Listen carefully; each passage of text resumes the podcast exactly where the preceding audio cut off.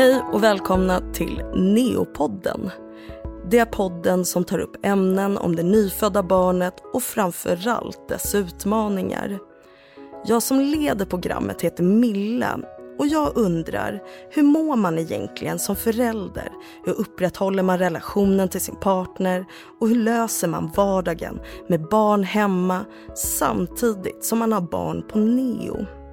Det är några av de ämnen vi tänkte ta upp i dagens avsnitt. Med mig idag har jag Ida Asterot och Emma Sandelius. Hej Ida, hej Emma och välkomna till Neopodden. Hej, hej. tack. och tack. Ja. Hur mår du Ida idag? Jag mår bra. Eh, lite nervös för att vara här men det känns eh, spännande. Mm. Och Emma, hur mår du? Mm, ungefär samma. Nervöst, mycket känslor. Mm. Vad har ni mer för känslor hit idag? Eh, ja, jag... Eh, det är väldigt blandat. Imorgon så fyller mina tvillingar ett år. Så att det är liksom mycket återupprepning av det som man varit med om för ungefär ett år sedan. Okej. Okay. Och du Vida, känner du något speciellt idag? Jag känner bara att det är så ovant att prata om detta egentligen. Alltså det är när man träffar, som jag sa till er innan på väg hit, att eh, man eh, när man träffar nya människor så, så pratar man ju ofta om det när, vi, när jag ska alltså, presentera Stig och så. Men eh, det känns nästan som att det är på låtsas, att det inte har hänt. Liksom. Mm. Att man, ja. Gått lång tid eller att det är ovant att prata om? Ja, men ovant att prata om att det fortfarande är väldigt overkligt att man har varit med om det man har varit med om. Så. Har ni kunnat bearbeta hela neotiden och, och så? Nej, det skulle jag inte säga. Utan det pågår, alltså det är ständigt pågående. Eh, det tycker jag. Mm. Det hänger med fortfarande. Mm, jag känner nog också det, att det är under en pågående process. Eh, och sen så pratade du faktiskt lite om, för att jag sa att eh, här där vi spelar in podden, att även kurator sitter här. Eh, för att jag har varit här förut och det var just för eh, samtal med kurator. Så, eh, det har också varit en del i processen, mm. bearbetningen. Och idag så sitter vi ju på Karolinska Solna på um, Norrbacka heter det, där mycket av vår administrativa personal sitter. Då. Och där du har varit Emma för att prata med kuratorn. Då. Eh, och det vi ska prata om idag, det är ju att ha barn som ligger inne på neo samtidigt som man har barn hemma. Och hur man får ihop vardagen, om man ens får ihop den. Men först så vill jag bara fråga, hade ni ens i tankarna eller kunde ni föreställa er att få ett barn för tidigt och vad det verkligen innebar? Vad säger du, Emma? Mm, eh, jag fick reda på ganska tidigt att vi skulle få tvillingar. Eh, så för oss så var det väl kanske mer naturligt. Eh, jag visste faktiskt inte så mycket om tvillingar innan. Vi har inte det i släkten och jag har inga vänner eller så som har tvillingar. Men eh, sen när jag liksom läst på så har jag förstått att det var ganska, van ganska vanligt att de kommer i alla fall lite tidigare. Um, så att, uh, det var väl lite för förväntat, men inte så att eh, jag trodde att vi skulle hamna liksom på någon neo och så, utan jag hade hela tiden trott att jag kanske skulle gå till vecka 37-38 som ändå är inom det normala för eh, eller ja, så, för att få eh, tvillingar eller barn överhuvudtaget. Eh, så det liksom dök inte upp en enda gång. Eh, så. Nej. Hur tog du beskedet om att det eventuellt skulle bli en prematur förlossning och mycket tidigare än vecka 37? Eh, du menar efterhand? Eller när Eller? beskedet kom, alltså när ni åkte in. För när är de födda? De är födda i vecka 33 plus 0. Mm, och det är ju ganska tidigt. Mm. Var det läskigt? Eh, ja, alltså vattnet gick det var så vi, av den anledningen som vi åkte in. Och mitt vatten gick inte alls med storebror. Så att jag fattade inte riktigt vad det innebar. Utan jag tänkte, ja ah, men nu går vattnet. Och sen så att, de, att jag var i vecka 33, det fattade jag inte riktigt heller vad det faktiskt skulle innebära. Utan jag tänkte väl bara att ja, men nu kommer de och sen så åker man väl hem typ efter någon dag som vanligt. Liksom, mm. Jag var helt oförberedd på konsekvenserna. Så att, eh, ja, det, det, blev, det blev väldigt chockartat när jag väl var på plats och förstod att jag kommer inte få vara hemma på väldigt lång tid och inte få träffa storebror hemma och så vidare. Mm. Och jag tänker för dig Ida, när är din son född? I vilken vecka? Eh, Stig är född i vecka 27 plus 5. Mm. Um, och mitt vatten gick i vecka 26 plus 4. Mm. Och det var ju samma sak eh, där, att jag under hela min graviditet så har jag refererat till min tidigare graviditet och inte alls tänkt på att jag eventuellt kan föda tidigare utan man eh, kör ju på. Och Ragnar som storbror heter är ju bara eh, ett år och sju månader äldre så han var ju fortfarande liten och man är inne i det liksom. Eh, så att den här graviditeten löpte på smärtfritt liksom och sen så gick mitt vatten en natt och då ehm, då blev jag rädd. Alltså för då tänkte jag, då återigen refererade jag till med storebror där mitt vatten gick och sen var han ute fyra timmar och 45 minuter senare. Så jag tänkte att gud, jag är i vecka 26, mitt vatten har gått, jag kommer föda på golvet för han kommer vara så liten. Alltså jag blev så rädd så jag, det blev liksom att jag kastade mig in i en taxi och åkte hit. Mm. Eh, men sen så visste man ju inte riktigt att vattnet går men det kommer ju nytt. Och det visste inte jag heller utan för mig var det när vattnet har gått då blir det bebis. Alltså jag visste så lite egentligen nu i efterhand. Ehm, och ehm, när jag låg inne så var det ju tal om att ja, men det blir förmodligen tidigare eftersom att det är hål på fosterhinnan och att det då är eh, stor risk för infektion. Men man vet inte när, sa läkarna. Så att det var liksom, och då kände jag också att jag ville jag ville hem till mitt, alltså under de, den tiden jag låg på sjukhus var han förkyld så var, han fick heller inte komma och hälsa på. Och då var det som att det här barnet i mig håller mig ifrån mitt barn där hemma. Det, det hade jag ju ingen relation till än så att för mig var det liksom, um, nej men just den, eh, det tyckte jag var väldigt jobbigt att man hölls ifrån sitt barn där hemma på något sätt. Liksom. Mm. Och det Men, vet jag eh, också när, eh, när vi skrev lite inför det här programmet, att även du tog upp Emma, eh, att man längtade hem mm. och till barnet där hemma. För det är väl precis som du säger Ida, alltså barnet hemma har man ju en relation till medan den i magen så har man kanske inte riktigt sådär ännu. Och I vecka 27 är ju ganska tidigt mm. också. Mm. Nej men precis, man har ju förstått nu varför man går nio månader. Eh, just för att man ska liksom hinna ja, men, bio, alltså, alltså bonda med barnet i sig och liksom, ja, men, förstå att det ska komma överhuvudtaget. Ja. Så.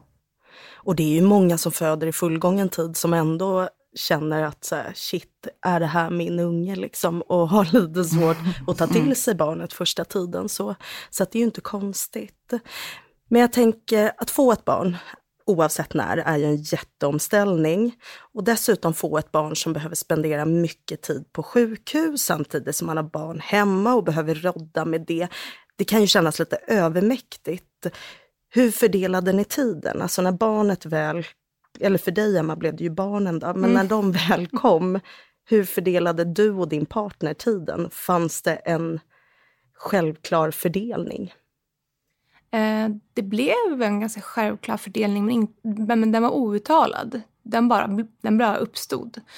Eh, så att vi delade nästan 50-50 skulle jag säga. Eh, jag mådde väldigt dåligt av att vara på Neo faktiskt. Jag hade liksom inte smält riktigt att de hade kommit. Jag kanske, kanske behövdes där mycket på, grund av eller, liksom att jag är mamma och de behöver känna närhet och när, hud, hud mot hud och att jag ammade och så vidare. Men eh, det var väldigt mycket känslor innanför de väggarna och sådär. Så att jag mådde väldigt bra av att komma ut och få komma hem och liksom vara i det som var min vanliga vardag och träffa Viggo storebror.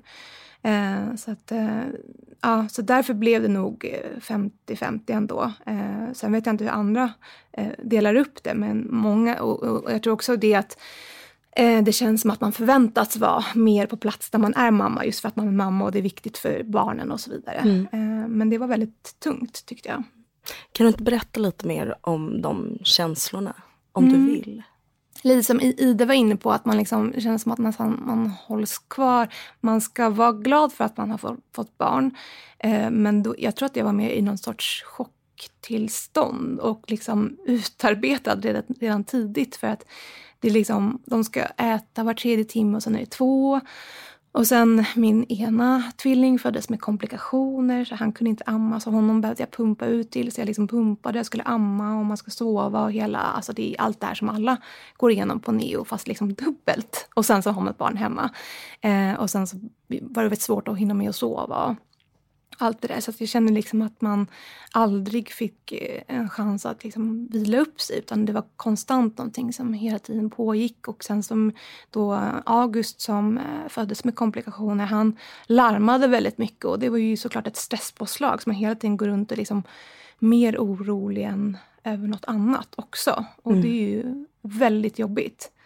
Um, och jag tror att mycket av mina känslor som, som liksom slog an när det larmade kom från, för jag förlorade min pappa för några år sedan när jag var föräldraledig med storebror Viggo.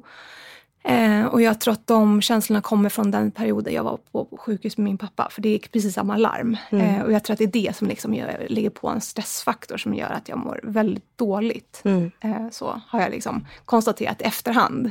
Så det är lätt att, att liksom inte förstå det när man är på plats. Mm. Så du bar med dig eh, känslomässiga sår sedan tidigare? Ja. Tyckte du personalen var lyhörda inför det? För du sa ändå att du mådde bäst av att komma ifrån sjukhuset. Kunde du komma ifrån sjukhuset? Kändes det okej? Okay? Eh, vi har ju varit på, på flera olika sjukhus. Eh, på vissa ställen så tyckte jag ändå att det eh, kändes eh, liksom godtagbart och att det kändes bra.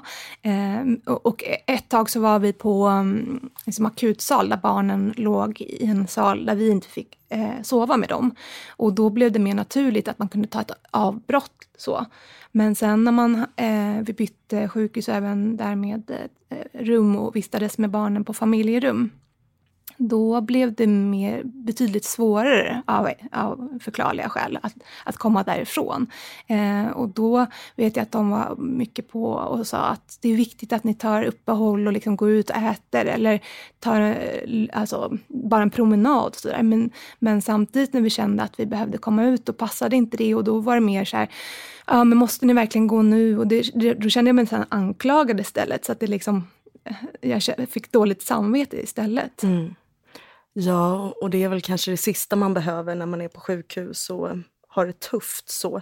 Men hur upplevde du det Ida, eh, med, eh, med fördelningen mellan dig och din partner? Kunde ni, liksom, kändes det okej okay att vara på sjukhus eller mådde du bättre av att vara hemma? Alltså jag skulle nästan säga att man inte mådde bra någonstans. För att när jag var med Stig så ville jag vara med Ragnar och när jag var med Ragnar så ville jag vara med Stig. Eh, men samtidigt så var ju målet att alla skulle vara i bot tillsammans i slutändan. Så att det var ju liksom fokus på det. Så att, men vår uppdelning blev så att eh, jag tog dagarna eh, och Rickard tog nätterna. För att jag tyckte, alltså redan innan så känner jag att sjukhusmiljön är läskig. Natten i sig är läskig. Eh, för att det är då liksom alla hjärnspöken kommer. Och jag tyckte liksom att natten, jag vet inte om jag klarar det. Liksom, utan då ville jag hem och tanka med, med Ragnar. Så att på nätterna så var jag hemma med Ragnar för jag ville fortfarande att han skulle vara i sin hemmamiljö eftersom han fortfarande var så liten. Liksom. Medan Rickard då, eloge till honom, tog nätterna för det är ju alltså det ska man ju veta att det är ju amning i början, eller amning, pump, alltså sondmatning ehm, var, var, varannan timme. Och en sondning tog 40 minuter och innan det ska det, maten värmas och så vidare. Så det är ett stort jobb mitt i natten att, att utföra. Medan jag då pumpade åtta gånger om dagen för att liksom han skulle få eh, bröstmjölken att räcka dygnet runt. Så att eh, jag körde jobbet på dagen och han körde jobbet på natten och sen så lämnade vi Ragnar på, dag, på vardagar på föris och då kunde vi vara tillsammans. Och då blev det att vi gick, varje dag gick vi åt lunch tillsammans och då lämnade vi eh, Stig eh, en halvtimme eller så. Men man ville ju tillbaka snabbt. Mm. Vilka var hjärnspökena? Ja, men dels den här ständiga oron som man gick med under de här månaderna som precis som du frågade innan, liksom, hur är ni läkta idag? Det är ju lite den som slår tillbaka på en nu. Att man hela tiden gick på tå där eh, och alla pratade om bakslag, det här med att det kommer komma bakslag, ni måste vara beredda på bakslag. Och än idag kan jag liksom tänka, när kom, är det nu bakslaget kommer när han får en förkylning i vinter? Alltså jag har fortfarande det med mig liksom. Och, och lite, nej men, mm. ja. Så du går fortfarande lite på högvarv sådär att du har den här lilla stressen Ett inom litet, dig? Absolut, att jag är mycket, jag är mycket mindre stresstålig än tidigare. Eh, och så. Så det har jag med mig. Men framförallt när det kommer till det här med att man skulle komma iväg eh, och hitta på saker utanför sjukhusväggarna. Eh, det blev en lunch liksom mm. per dag, men, eh, men inte mer än så. För att ni inte ville eller inte orkade? Ja, men dels så ville vi inte men samtidigt så kändes det konstigt att han låg där själv på något sätt. Alltså, för dörren stod ju öppen och så låg han där inne i vårt familjerum ensam. Liksom. Det tyckte jag bara kändes så fel mm. på något sätt. Eh, när ni delade upp er sådär, att det var en som var på sjukhus och en hemma, kunde det kännas ensamt ibland? Jag tyckte det kändes väldigt ensamt. Det kändes nästan som att man eh Eh, hade skilt sig. För man, eh, eh, jag glömde nämna som Ida sa att vi eh, försökte ju ses eh, dagtid då eh, Viggo var på förskolan. Men i och med att eh, det var ju så pass mycket jobb även nattetid, det är ju liksom ett pågående jobb som är liksom dygnet runt. Då var den andra så pass utmattad att, att vi, den personen åkte hem tidigare. Så att i början så var vi ju faktiskt eh, eh, tillsammans mer dagtid och liksom kunde umgås och, och, och, prata med varandra och gå igenom vad som har hänt och, och sådär. Men sen så var det ju mer att, att eh, vi fick, det blev som en ständig dialog, så här, man pratade om det som hade eh, hänt Eh, för, på respektive håll för, det, för vad som har hänt med storebror hemma och vad som har hänt med barnen på sjukhus och sådär. Så att det, det, blev, det blev en ständig dialog om barnen och inte så mycket om annat och så det kändes väldigt ensamt och, och vara där själv och med barnen kunde man inte prata på det vis man gör med en vuxen. Och visst var det andra vuxna runt omkring, både sjukhuspersonal och andra föräldrar. Men det är, man känner sig, jag känner mig väldigt som utsatt och väldigt ensam trots att man har människor runt omkring sig. Mm. Det är en helt annan känsla än vad jag har känt eh, tidigare. Kände ni att det fanns folk som förstod er situation? Anhöriga? Alltså jag tror det är svårt att sätta sig in i den här situationen, alltså när man inte är i det. Men vi, alltså det är lite den här att man, har man inte varit med om det så är det så svårt att sätta sig in liksom. Men eh, de fanns ju där runt omkring liksom och stöttade och, och, så. Men man var ju ändå ensam i sin egen liksom resa eller vad man ska säga, att, med mål att komma hem. Och det var ju, precis som Emma säger, så var det eh, en dialog om barnen ständigt. Eh, man satte sig själv åt sidan såklart, det vill man ju. Man vill, vi ville ju bara att eh, Stig skulle komma hem till oss. Mm. Liksom. Så att eh, det, det kändes ensamt, det gjorde det. På det sättet, att mm, ensamt fast tillsammans med sin partner på något sätt. Mm. Vad tror ni, så här när ni tittar tillbaka idag, vad man hade kunnat göra för att liksom bli av med den känslan lite, alltså känna sig mindre ensam? Tror ni det fanns något man kunde ha gjort? Svårt kanske. Jag vet, ja. du berättade lite Ida eh, innan här, att det kändes nästan som att man, när man berättade om sin situation och hur man kände och upplevde allt, så var det nästan som att man var lite rädd för att folk kanske trodde att man ljög, för det var så overkligt. Ja, men kanske inte att de tror att man ljuger, men att det känns som att man, att man för en själv, att jag sitter och berättar någonting som inte har hänt. Alltså vad är det jag, liksom, vad är det jag pratar om? Men då slås man av att det är liksom det, har, det här har vi varit med om. Mm. Ja, det känns ju som att det är något man verkligen behöver bearbeta och kanske över tid så. Eh, men när man då är väldigt mycket ensam och man behöver lösa av varandra och så. Hur påverkas relationen till sin partner?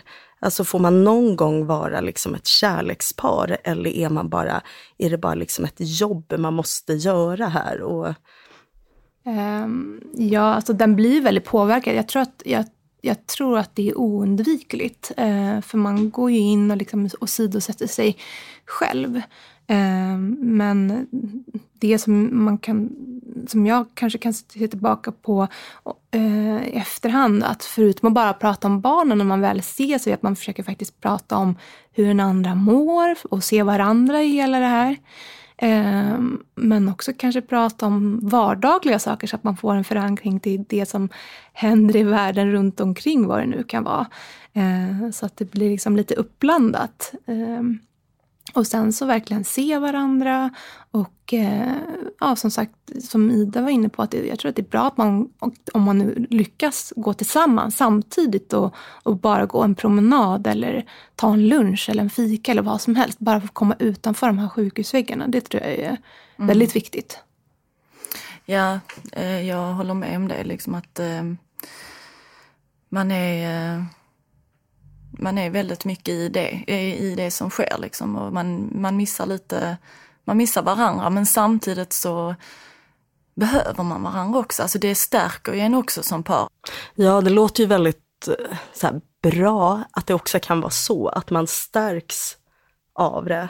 Eh, men man vet ju också att rent procentuellt så är det ju vanligare att prematurföräldrar faktiskt skiljer sig än vad det är eh, bland andra par som får eh, fullgångna barn utan komplikationer. Kan man liksom förstå varför? Är det lite kämpigare att ha barn på sjukhus och få liksom relationen att fungera? Ja, jag upplevde personligen det.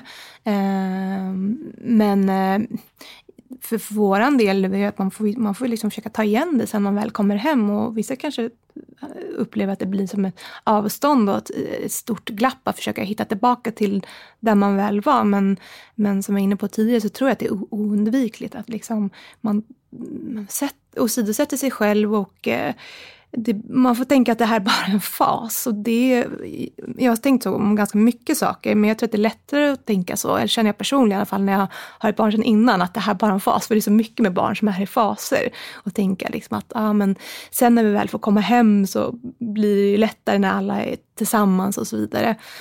Och sen så fick vi också tips från kurator på sjukhus att tänka att när man väl kommer hem kan man planera vad man vill göra både tillsammans, man kan tänka små saker som vad kan vi laga någon god måltid som vi båda uppskattar eller kan vi göra små enkla saker som att titta på någon film som vi båda vill se och göra sådana saker så man har något litet ändå som är som hoppfullt då, som man kan längta efter och sen så även såklart någon aktivitet som inkluderar barnet, någon favoritlek som barnen gillar eller eh, sådana saker tror jag är viktigt. Mm.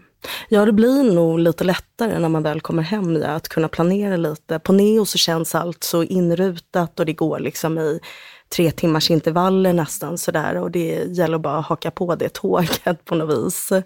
Ehm, men eh, jag tänker när det blir dålig stämning, för någon gång blir det väl tjafs med sin partner. Man sitter där inne på det här rummet med vita väggar, 15 kvadrat. Vad gjorde ni? Hur löste ni problemet? Alltså jag har svårt att minnas att det blev tjafs. Ehm, för att liksom, det är precis som att allt... Ehm, det viktiga är här och nu. Alltså det viktiga är allt kring liksom, eh, Stig och Ragnar och att de ska ha det bra. Sen samtidigt, man är ju trött och man är sliten och man tolkar olika. Eh, jag minns ju när vi satt på läkarsamtal och så vidare att, eh, att Rickard liksom han hör vad läkaren säger medan jag ser hur läkaren för sig. Hur säger läkaren det här eller hur rör eh, hen sig? Eller, eh, och det hade vi ju med oss som olika erfarenheter när vi kom ut ur rummet. Och där kan det bli liksom clinch att, ja men gud jag tolkade det så här medan han, men nu sa de så här. Eh, då får vi, alltså där mm. kan man ju bli, det var ju allting kretsade, blev det någonting så var det kring vården. Jag kan inte minnas att vi tjafsade om disk eller liksom matlagning eller någonting sånt som man kan tjafsa om till vardags annars. Liksom. Mm. Så att um, hur man, ja, jag vet inte vad jag ska säga. Mm, nej. jag tänker där Emma, vad du och din partner i, i fas, hur ni tolkade och upplevde, eh, upplevde allt på sjukhuset. Ja, men precis som Ida sa, jag tänkte först men vi, vi tjafsade inte och jag tycker inte vi, vi tjafsar inte så mycket i vanliga fall heller. Men nu när, när du liksom återberättar det där med hur man tolkar vissa eh, samtal och så vidare med, med sjukhuspersonal, då känner jag igen mig jättemycket i just det där att, att ja, men jag tolkar det på ett helt annat sätt. Och alltså, ja, men är det inte en un, undermening i det här och är det verkligen så de säger och så vidare. Medan Dennis var mer jag tror han kanske var lite mer positiv och jag var lite mer pessimistisk och tänkte, ja, och mycket där med bakslag, ja men snart kommer det där bakslaget och han var väl mer, nej men liksom det här går bra och sådär. Um, så jag tror mer det handlar mycket om inställning och sådär också. Mm. Men blir det svårt att njuta av de små framgångarna tänker jag, om man ständigt tänker på bakslag och oroar sig över det. Eller kanske svårt att koppla bort, koppla bort något bara. Men... Ja, alltså jag tycker det blir lite så orättvist för att eftersom att vi har tvillingar och eh, eh Nora, hon föddes utan komplikationer. Eller Eh, ja, hon hade några hål på hjärtat, men det är så vanligt bland prematurer. så det var liksom, det, ja, det nästan viftades bort. Eh, Medan August då eh, hade betydligt mycket mer eh, som pågick i hans lilla kropp eh, och mycket komplikationer. Eh, så för hennes del så var det mycket som var väldigt bra eh, och sådär, och alla hennes framsteg. Men det var så himla svårt att inte se dem, för man tänkte hela tiden på det som, som August gick igenom. Eh, och eh, det känns lite liksom, sorgligt så här i efterhand och det är någonting som, som pågår än idag. Att, att det är svårt att se hennes framsteg. För, mig, för jag, jag vet inte om det är lagts upp som person, att man liksom ser, hellre, inte hellre, det gör jag ju verkligen inte, men att det är lättare att se det som, som står i ens väg än det som går med mm. eh, mot, eller framgång. Eller så, så. Men du som har tvillingar och varav ena haft en en normal, eller eh, normal kanske är fel ord, men, en, ja, men så här, följt allting. Det har gått bra, eller vad man ska säga. Och sen så er son som har haft komplikationer. Blir det lätt att man jämför och sen också lite får dåligt samvete, kanske för att man är glad för hennes skull och då mår man lite dåligt för att det inte har gått lika bra för honom och kanske lite tvärtom så. Mm, det är väldigt lätt att jämföra. Det märker vi bara eh, de gånger vi liksom har varit på BVC, där hon faktiskt eh, samtidigt får gå. För annars när vi har varit, varit någonstans på hos läkare så har det alltid varit för, för August del. Och på BVC blir det så himla tydligt att, att de eh, är liksom väldigt olika. Eh, han har hamnat väldigt långt bak i sin utveckling i och med att han har ju spenderat väldigt mycket på sjukhus. Dels under tiden vi var på eh, Neo, eh, men också i efterhand. Så att det, det, det blir väldigt så. Eh, liksom olika i balansen i deras utveckling. Eh, Fick eh, Nora komma hem först eller man låter dem komma hem tillsammans som tvillingar? Eller hur? Jag vet att vi pratade om det lite just för att eh, när på plats där jag pratade med kurator så att jag tyckte att det var jobbigt och så vidare. Och då vet jag att vi pratade lite om och spånade, ja ah, men okej, skulle man kunna ta med Nora hem tidigare och du får vara hemma med Nora och Viggo men att August blir kvar. Då kände vi bara att det skulle nästan bli svårare för att då ska hon ammas hemma och men jag ska pumpa där. Och, ja, det, blev, det var så många moment som kändes liksom mer krångligt att ha ett litet, litet spädbarn hemma tillsammans med storebror som också var infektionstider och det kändes bara lättare att hon fick vara kvar. Men det låter som att ni båda tog hjälp av kurator. Gjorde ni det? Uh, nej, nej okay. jag gjorde aldrig det. Uh, det var vid ett tillfälle och det var när jag var inlagd uh, som jag yttrade det här till en barnmorska att det känns inte bra för att jag känner att jag vill bara ta bort det här och åka hem. Jag yttrade det en gång för jag kände så starkt liksom att jag är rädd att jag inte ska knyta an till barnet som ska komma eh, just för att jag känner att han står i vägen för relationen till mitt andra barn. Då kom det en kurator som, eh, som pratade lite med oss. Men efter det så har vi inte eh, träffat någon kurator så, men jag kommer att ta upp det på egen hand. Mm. Mm. Tänker du då som parterapi eller mest för din del? Eh, mest för min del. Mm. Eh, vi har inte känt att vi behöver parterapi Nej. utan det är mer eh, för min egen del. Mm. För att kunna ja, men bearbeta och just de här stresssymptomen som jag känner, eh, utmattningssyndromen som jag kan liksom känna igen ibland och att jag, eh, ja men det här att man går lite på tå. Att man, jag menar, det är, liksom, det är lätt att tänka att det tar slut. Alltså när man kommer hem, då är allting fine. Men då är det det här med en liten bebis som, alltså det finns aldrig en stund för att för att återhämta sig, precis som du sa Emma. Att det liksom fortlöper. Eh, mm. Det är nya utmaningar. Ett nytt, ett nytt barn mm. liksom i vardagen. Så. Så att, um... Jag tänker bara gå tillbaka till det du sa när du kände där att eh, du ville få det här ogjort och eh, för du var rädd för att inte knyta an då, där när, när det kom in en barnmorska och så.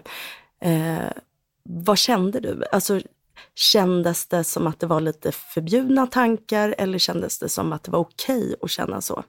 Eh, det kändes eh, lite förbjudet men samtidigt så ehm, så ställde jag också frågan till mig själv, ska man känna så här? Alltså är det normalt att känna så här? Jag blev nästan lite rädd för mina egna känslor.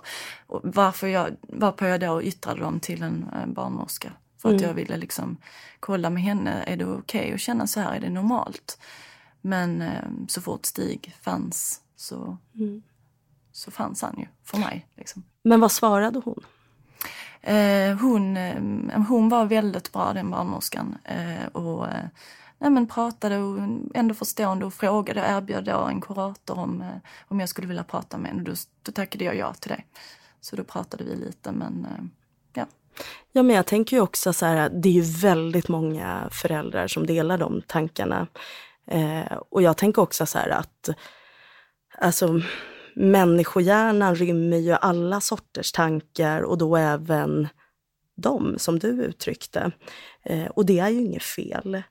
Eh, och sen också lite det här som vi pratade om att eh, barnet hemma har man ju en relation till. Och här kommer ett hot, tänker jag. Alltså här kommer något och det kommer alldeles för tidigt och det kommer ta all min tid och all min kraft, vilket det också har gjort. Du nämnde ju att du var lite utbränd. Jag vet inte om du använde ordet utbränd. Utmattad sa du? Ja, men jag känner, ja. alltså, en utmattning känner jag efter den här perioden av så långvarig oro och stress över att snart kommer det här bakslaget, snart kommer det. Det som var positivt är att det kom aldrig ett bakslag för Stig. Han har, hans resa har ju varit väldigt eh, bra. Alltså det har gått väldigt, väldigt bra för honom. Eh, så. Mm. Men jag tänker så här, även fast bakslaget kom, inte kommer, så har du ju ändå varit liksom här uppe på högvarv och bara, när kommer det? När kommer det? När kommer det? Och det är ju inte heller nyttigt. Nej, och det är eh. det jag känner liksom pyser ut nu under det senaste året. Det liksom kommer ikapp en på något sätt. Och då aldrig riktigt få möjlighet att ta tag i det heller i och med Nej. att man har små barn Precis. och vardagen måste liksom funka på något mm. vis. Mm. Mm. Du då Emma, gick du hos kuratorn? Vi blev erbjudna kurator på sjukhuset eh, och det var ju egentligen bra och sådär men när jag tänker tillbaka på det så var det ju egentligen eh, också ett väldigt här, stressmoment för att vi var ju upptagna med någonting och sen så kom hon in och så var det så här, just det, idag var det ju kuratorn och så satt man där och det passade egentligen aldrig. Eh, Samtidigt så var det säkert skönt att bara få bearbeta. Men vi, jag och Ida pratade lite om just det med om kurator precis innan vi kom in i byggnaden. Att eh, det är nästan så här i efterhand som jag känner att det kanske eh, att det har varit mer behov. Jag gick även hos kurator en kort period eh, när vi kommit hem från, från sjukhuset. Då gick jag själv för Dennis upplevde inte att han behövde prata med någon. Eh, men det är nog inte förrän nu nästan ett år eftersom jag kanske känner att det hade varit mest, eh, mest behov av att prata med någon. Då innan så är man så mycket uppe i allt som händer. Eh, så att eh, om, man hade fått, om jag hade haft lite mer distans och liksom fått göra om det hade jag nog valt att göra det nu, en tid mm. efter, än, än då. Och hur tänker du nu? Är det någonting du kommer gå vidare med och ta kontakt med en kurator eller en psykolog för att liksom få bearbeta? Nej, jag kommer nog inte göra det. Eh, jag upplever liksom att jag har pratat redan om det som okay. vi har eh, gått igenom. Och sen så faktiskt för min egen del så började jag skriva ner eh, mycket av det som hade hänt på sjukhus eh, på datorn hemma för att dels kanske eventuellt återberätta för barnen när de börjar äldre om de vill höra men också ett sätt att bearbeta för en själv vad som har Ehm, vad man har gått igenom. Och ett sätt kanske hade varit om man orkar skriva kanske en dagbok när man väl hade varit på plats. Men då var det mer som att då tog jag nästan inga bilder eller någonting för att jag ville liksom inte minnas. Och i efterhand så ångrar jag lite för att det är ett sätt att, att gå tillbaka och bearbeta men också se hur långt man faktiskt har kommit. Mm. Vad hade ni för knep på sjukhuset för att få må lite bättre? Hade ni några? Gå ut och käka lunch var ju en grej tillsammans med sin partner. Uh, ja, uh, min mamma kom lite då och då och hade med sig fika och sådär. Och det var ju så supertrevligt och verkligen så här, jag längtade efter. Jag träffade några vänner ibland som kom förbi vid sjukhuscaféet och sådär. Men sen uh, när det fanns liksom små hålrum så kunde jag ibland så här, eh, sitta och beställa saker till barnen som jag liksom inte hade hunnit eftersom att de kom så pass eh, mycket för tidigt och liksom bara så koppla bort hjärnan på sånt som kändes lite mer lustfyllt och liksom få eh, unna dem och köpa dem så fina barngrejer eller så. Mm. Eh, men också som jag var inne på tidigare, att tänka liksom att det här är en fas och tänka också mycket på storebror och vad vi skulle göra när vi kom hem, när jag kommer hem och sådär. Ja, det var ju samma där, att man såg, alltså det var ju skönt att komma ifrån på lunch men samtidigt, dagen blev som ett arbetspass. Liksom. Det var indelat i olika Eh, jag la liksom upp det med rutiner att eh, nu ska jag sitta med honom i Tjängo i eh, tre timmar och sen så ska vi eh, göra det här och sen visste man att det var bad då och då och det var, ja, så att ehm, det blev som ett jobb skulle man kunna säga, fast av kärlek. Mm. Barnet hemma är ju medveten om att det är, ju, det är något som är annorlunda, det har ju hänt något här. Eh, mamma är inte hemma eller pappa är inte hemma. Eh, hur reagerade barnet där hemma? Ändrade den beteende? Eh, jag upplevde att, att Viggo inte riktigt ändrade beteende till en början utan han kändes ganska mycket som sig själv. Hur gammal var ja, Viggo? Han var, Viggo var eh, två och ett halvt när tvillingarna föddes. Eh, och men sen så märkte jag efter, vad kan det ha varit, någon, någon vecka eller några veckor att eh, han har alltid sovit i sitt rum hela natten sådär ostört och, och inte haft någon nattskräck eller sådär. Men nästan varje natt så hörde jag att han började gråta inom hos sig och var väldigt ängslig och orolig och kom in till oss då. Så det var, det var någonting som började i det skedet och höll höll i sig i några, åtminstone några månader, ett halvår efter att vi faktiskt kom hem. Eh, och sen så märkte jag att han gärna började titta på program eh, om, eh, med sjukhus och, och läkare och sådär, barnprogram. Eh, så det var ju säkert ett sätt för honom att bearbeta det som, som försiggick. Mm. Men då hade ni berättat för honom att ni är på sjukhus och att hans småsyskon är där, eller? Vi hade berättat för honom, eh, men vi tog inte med honom till sjukhuset så många gånger. Eh, dels för att det var infektionstider och han gick på förskola, men också för att han var så pass liten så det var svårt att förstå förstå eller sätta sig in i hur ett barn i den åldern faktiskt ska eh, förstå det här och om det istället blir ett obehag eller om det är någonting som är utvecklande. Och jag vet att de på sjukhuset talade om för oss att det var viktigt att han fick komma dit och titta på sina syskon och, så, och sådär. Och det fick han ju göra men eh, kanske inte den utsträckningen som de på sjukhuset verkade förespråka. Och där fanns det också lekterapi och sådär.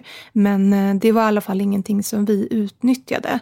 Eh, men däremot var det en, en eh, sjuksköterska som satte ihop en liten påse med sprutor och plåster och bandage som vi fick ta med hem till honom som han kunde få leka med sen. Och det var säkert ett bra sätt för honom också att få utlopp för sina känslor.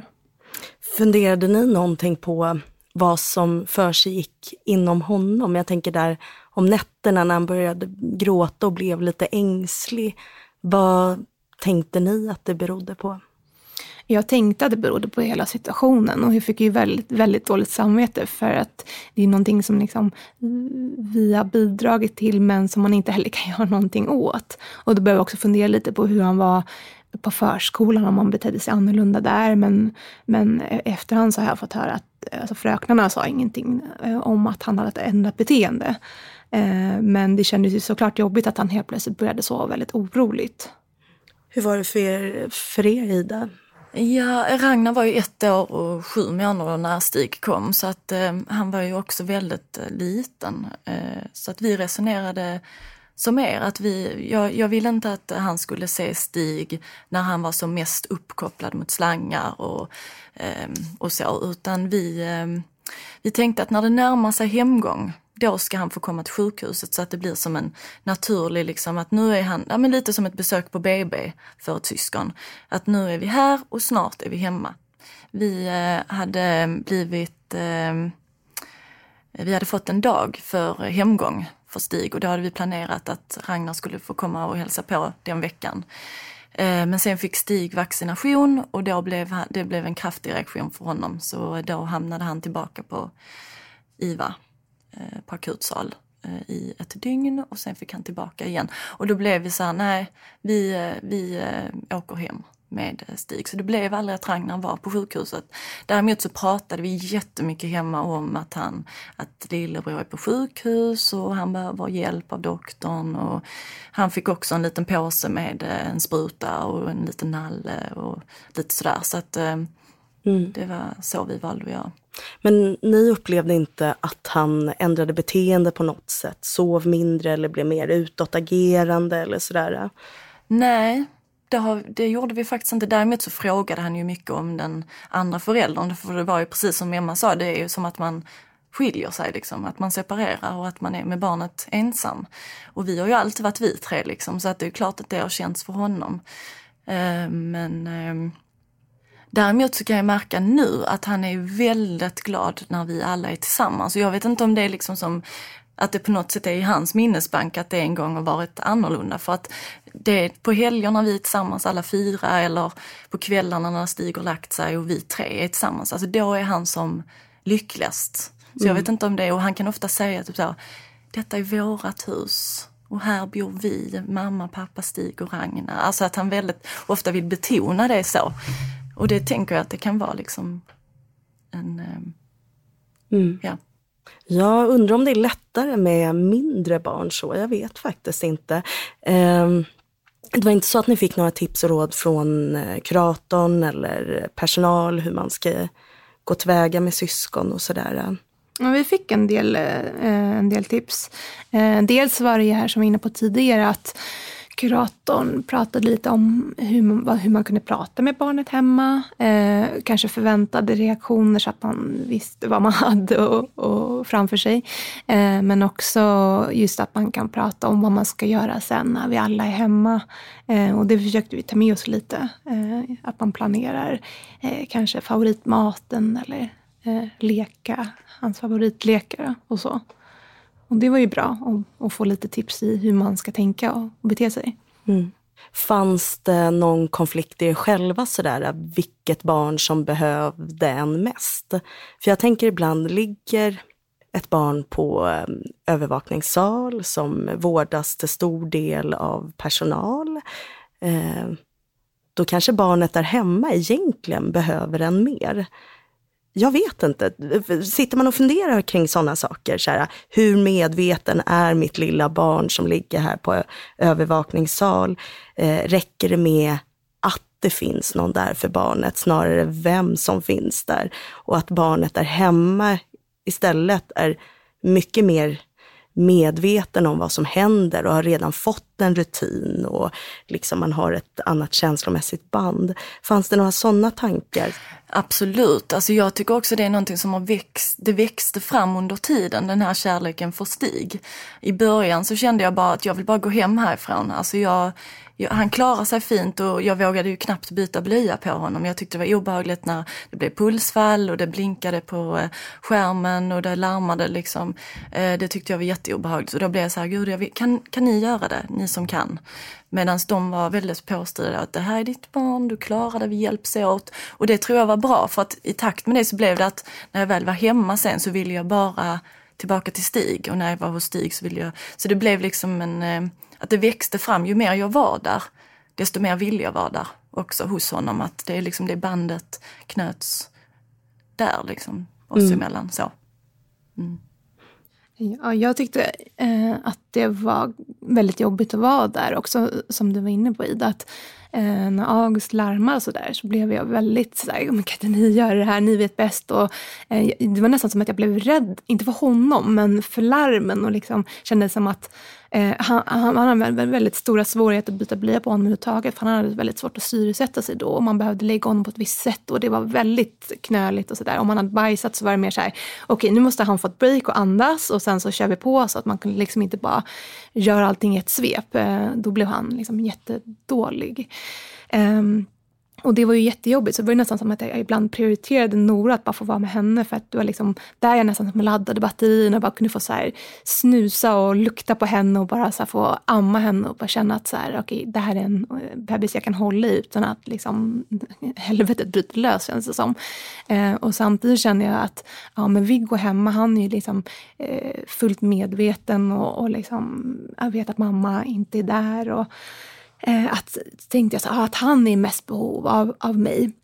Och det nämnde jag för, eh, för någon sjukhuspersonal och då, vart de, då kändes det nästan som att de, någon blev lite sådär arg på mig. Och då kände jag mig som jättedåligt samvete. För då var de så ja ah, men det är viktigt för nyfödda barn att vara med sin mamma. Och de kände dofter och det är minst lika viktigt för dem. Och då kändes det nästan som att jag fick liksom en bakläxa i hur jag tänkte. Eh, att det var minsann inte alls så där och att det går inte alls bra med vilken eh, liksom personal eller vilken vuxen som helst som ska ta hand om eh, barn utan även foster eller väldigt små barn är också Eh, vet, vet vem som är mamma och vem som inte är mamma. Mm. Jag kommer ihåg också att, eh, att jag kände det här med att eh, jag skulle vilja hem till Ragnar. Liksom, att jag grät till Rickard och sa liksom, Gud kommer han få men av detta? Hur kommer detta påverka honom? Och då kommer jag att Rickard sa till mig, bara, Ida, tänk på att, tänk när vi kan berätta för eh, Ragnar istället vad, vad vi har gjort för hans lillebror. Att det, liksom, det är därför det är så här. Alltså att man får tänka på det på det sättet istället att det, vi hade inget val. Det, liksom, det går inte att ha dåligt samvete. För att det fanns inget annat sätt att göra det på. Liksom. Mm. Men jag tänker om man går tillbaka lite där det du sa Emma med att du uttryckte att du behövde få åka hem och få komma härifrån. Och du hade ju också ett Eh, känslomässigt trauma med dig, det var jobbigt att vara på sjukhus och du laddade faktiskt batterierna när du kom hem. Eh, vad... Jag vet inte riktigt hur jag ska förklara, eller formulera det, men jag tänker personalen där. Berättar du det här för dem? Alltså, eller inte att det ska läggas på dig, det är inte så jag menar. Mm, ja, det blev ju liksom väldigt laddat så. För, för jag för att jag liksom, det ligger ju fortfarande kvar i, i huvudet så att jag mm. har ju uppenbarligen kommit ihåg mm. situationen. Mm. Men vilken var, alltså i och med att det hänger kvar, vilken är den främsta känslan hos dig? Vad är det du känner när du tänker på det? Blir du mer arg eller blir du ledsen eller känner du dig dålig? Eller känner du att personalen gjorde fel? Vad är det som hänger kvar? Vad skaver? Eh, men det är nog otillräcklighet och liksom någon sorts sorg. Att man, att man inte eh, är tillräcklig. Liksom att man, men som, så är det ju som mamma om man har fler barn. Att man ska ju liksom dela på sig och räcka till till alla. Och då kändes det liksom att, som att på något sätt att man gjorde fel. Och, och att någon eh, kommer och liksom understryker att det här är inte rätt. Eh, också när man dessutom är i en så pass eh, utsatt situation så blir man liksom extra skör och sårbar. Mm. Men kan du känna idag att eh, du hade rätt till dina känslor och att det var inte fel att känna som du kände? Ja, men så här, att se, se tillbaka på det så tycker jag liksom att det var fullt befogat att känna så. Och sen så sättet som jag blev bemött på, att det kanske inte heller var så proffsigt att säga så, utan kanske mer bekräfta mina känslor och kanske formulera det på ett annat sätt. Att ja, jag förstår hur du känner, men eh, små barn behöver också sina föräldrar. Och att, att man, mm. att man kan, kanske kunde ha sagt det på ett annat sätt. Mm. Men jag tänker så här, det är ju väldigt få, och då ska jag säga väldigt få föräldrar på neo som inte är närvarande. Och jag tänker att är de borta en dag, så kanske inte det är så farligt. Eller om de är borta en halv dag, eller om det bara liksom, eller att man byts av eller sådär. Eh, men ibland tror jag att eh, viss personal kan bli lite nitiska nästan och sådär, ni ska vara här. Och så ser man bara liksom den här bubblan på neo och man glömmer lite att det är föräldrar som har barn hemma. Och sen har vi också föräldrar som måste jobba, man kanske är egenföretagare eller att man har liksom inte pengar eh, undanstoppade någonstans. Man måste iväg och jobba. Och det här har inte vi alltid någon kanske den bästa förståelsen för, utan vi säger alltid så här, ni ska vara här. Eh, Och så känner man så här, jo men barnet hemma då? Vem ska ta det? Alla har inte mormor och morfar liksom. Eh, så att det är en ganska svår balansgång. Mm, ja, jag kunde även eh, känna, alltså precis i början då när man är så himla, när allt var nytt och man behövde verkligen hjälp med allting. Eh, och eh, man var väldigt sårbar, precis som Emma sa. Att då ville man verkligen ha alltså stöttning från personalen i liksom allt vad det gällde barn, eh, eller blöjbyte och bad och så vidare. Men sen märkte jag ändå en vändning hos mig själv, att sen upplevde jag nästan att ingen ingen fick göra någonting. Liksom. Eller att jag kände att, att det här gör jag bättre än dig som aldrig träffat honom när det kom in. Vi låg under sommaren och då är det ju ett eh, personalbyte, alltså stort personalbyte eftersom folk är på semester och så vidare. Eh, och då kände jag ju tvärtom att nej, så ska ni inte göra och så vill jag inte att ni gör för det vet jag att han inte gillar. Och då blev det liksom en vändning i att då blev det nästan jobbigt att vara därifrån på grund av det också, att man ville vara där och liksom ha kontroll. Mm. Jag tror det är en ganska vanlig reaktion. Eh, jag vet inte, men jag ser den hos många föräldrar. Och eh, jag tänker det här kontrollbehovet, kan det också vara att det ligger lite rädsla bakom det? Det tror jag definitivt, att eh, om någonting går fel så kanske det är mitt fel att man inte liksom såg till att det blev rätt gjort. Eller liksom. Och jag kunde ju även eh, vara så hård att jag typ kunde säga till vissa att du får inte sätta sond och jag vill inte att du eh, tar hand om Stig. Sa jag till en person som jag inte alls eh, kom överens med på eh, akutsalen. Mm. Att jag vill inte att du tar hand om mitt barn. Att man blev den här lejonmamman. Kanske mm. inte så trevlig alltid men det, det är liksom också en eh, som sagt pressad situation. Och, Mm. Just det du säger känner igen också så här att till en början Eh, när allting är så pass nytt och så där så blir det mer att ja, men personalen får gärna hjälpa till och helst göra allt och sådär. Att man, man mer står i bakgrund och, och iakttar. Eh, men sen över tid så blir det som att eh, eh, det slår över. Så blir man så här, ah, men jag vet bäst och jag liksom vet vad han klarar av och vad han inte klarar av och så vidare. Och framförallt så kände jag så när vi bytte sjukhus. För där vi var ett tag där de specialister på August diagnos och det är egentligen bara 30 barn ungefär om året som föds med det just den, det tillståndet. Eh, och då är det ju såklart skönt att vara där man är specialister på det. Och sen så bytte vi eh, och under den tiden fick vi reda på att han dessutom hade en till komplikation som är ännu mer sällsynt och då eh, var det ju extremt jobbigt när personalen knappt hade hört talas om det här och, och så vidare. Och då blev det ju verkligen som att man knappt vågade eh, lämna rummet eh, för det kändes som att okej, okay, men vi vet bäst och vi vet vad han klarar av. Mm. Så nu när det har gått lite tid och ni ser tillbaka, känns det som att ni kunde hantera situationen? Fick ni vardagen att gå ihop med barn på neo och barn hemma? Eh, jag tycker vi har hanterat den bra, med alltså, ingen skilsmässa än. Vi är visserligen inte gifta, men, men jag tycker att vi har eh, då, eh, när man var mitt uppe i det, så känns det som att man klandrar sig själv och tycker att man inte har gjort tillräckligt. Men jag, jag kan liksom inte se vad vi skulle ha gjort för annorlunda. Och vardagen har ju funkat bra liksom. Och vi har gjort allt vad vi har kunnat. Eh, och dessutom då spenderat en hel del tid på sjukhus efter att vi har kommit hem också. Men eh, det känns som att alla hemma mår bra och det är ju det viktigaste. Och att vi får vara tillsammans. Mm.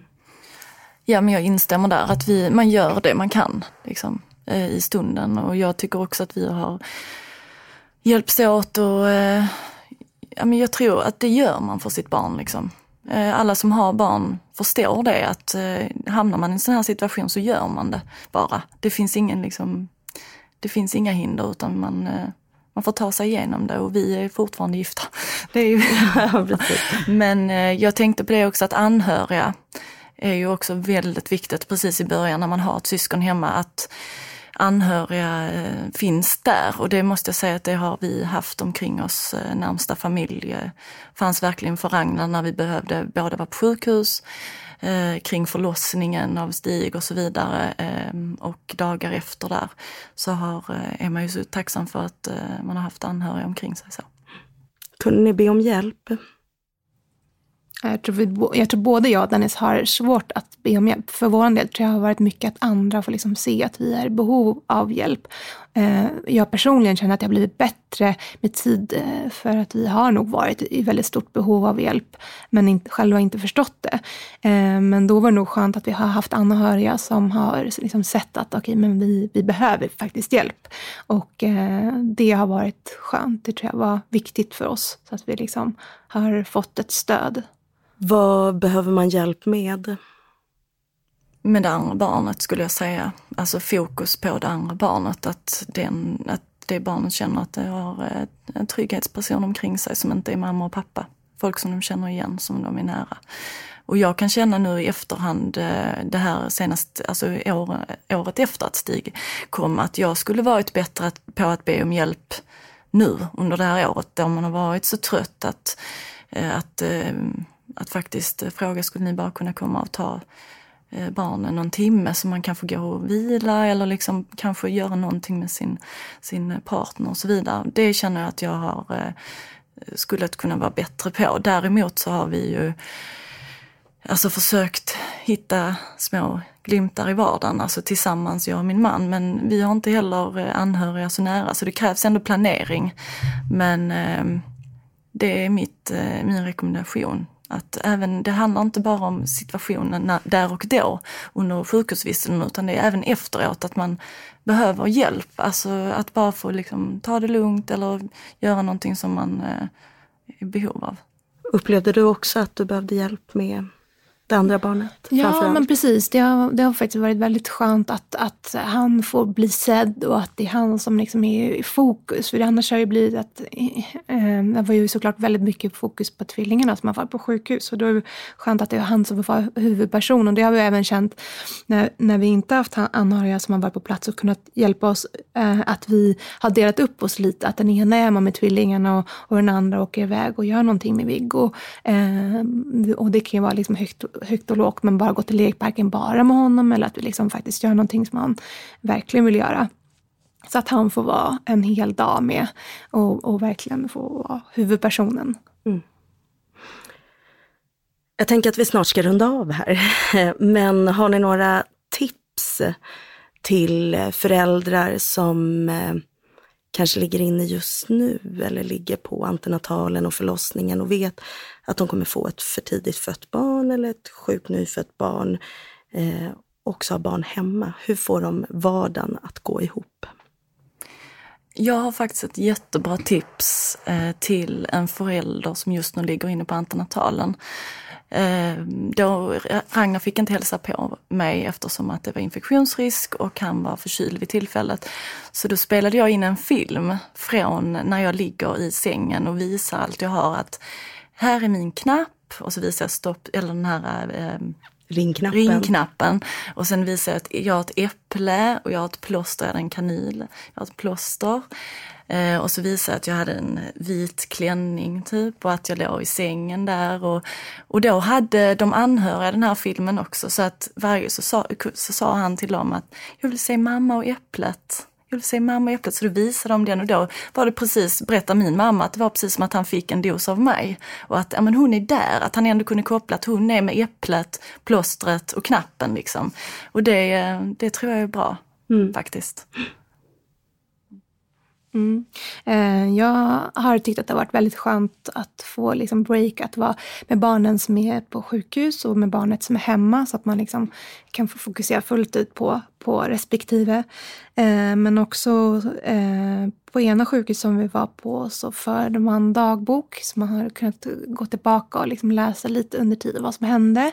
Eh, och sen så tyvärr på den, det sjukhus där vi spenderade längst tid, där fördes ingen dagbok och jag gjorde inte det heller och det hade varit skönt att liksom, eh, dels kunna återberätta för barnen sen den blir större men också ett sätt att liksom själv få gå igenom allting som har hänt. Att det hade varit, eh, det hade jag nog uppskattat idag och även kanske tagit lite mer bilder. Mm.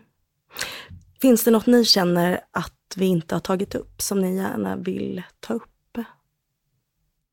Inte vad jag kan komma på. Nej, jag känner Nej. också att vi har...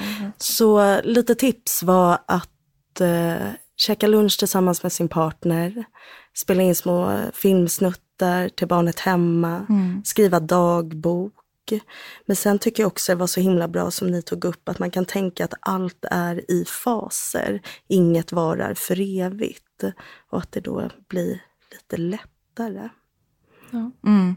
Att det finns ett, att målet är att komma hem och få vara tillsammans allihopa. Att man fokuserar på det. Mm. Okej. Emma, Ida, det var allt. Tack! Tack, Tack för att vi fick komma. Ja, men det är klart. Bra, hej! Hej! hej. Det var allt från Neopodden den här gången. Milla heter jag och tack ni som lyssnat. Du har lyssnat på Neopodden, en podcast som produceras av Karolinska Universitetssjukhuset. Följ gärna vårt Instagramkonto neokarolinska.